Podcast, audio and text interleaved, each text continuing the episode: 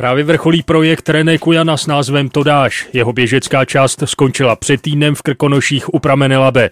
Tam doběhl ze Šumavy po 6 dnech a 342 kilometrech s tím, že všechno potřebné táhnul na zádech v batohu.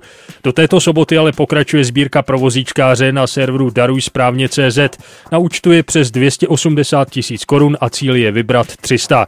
Reného se nicméně ještě zeptám, co vlastně cestou jedl. Šumava se o moji stravu postarala jako velice důkladně to si pamatuju, že jsem měl asi 5-6 druhů ovoce a lesních plodů denně, jako e, borůvky, brusinky, ostružiny, jabka, hrušky.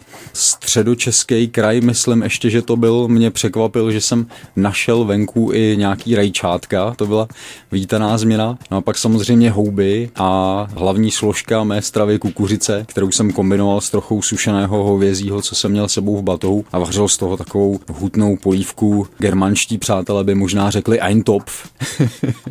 René Kujan bude hostem nedělního guláše Rádia Beat, kde se například dozvíte, jak reaguje tělo na tak enormní zátěž. Denně uběhl v průměru 57 kilometrů.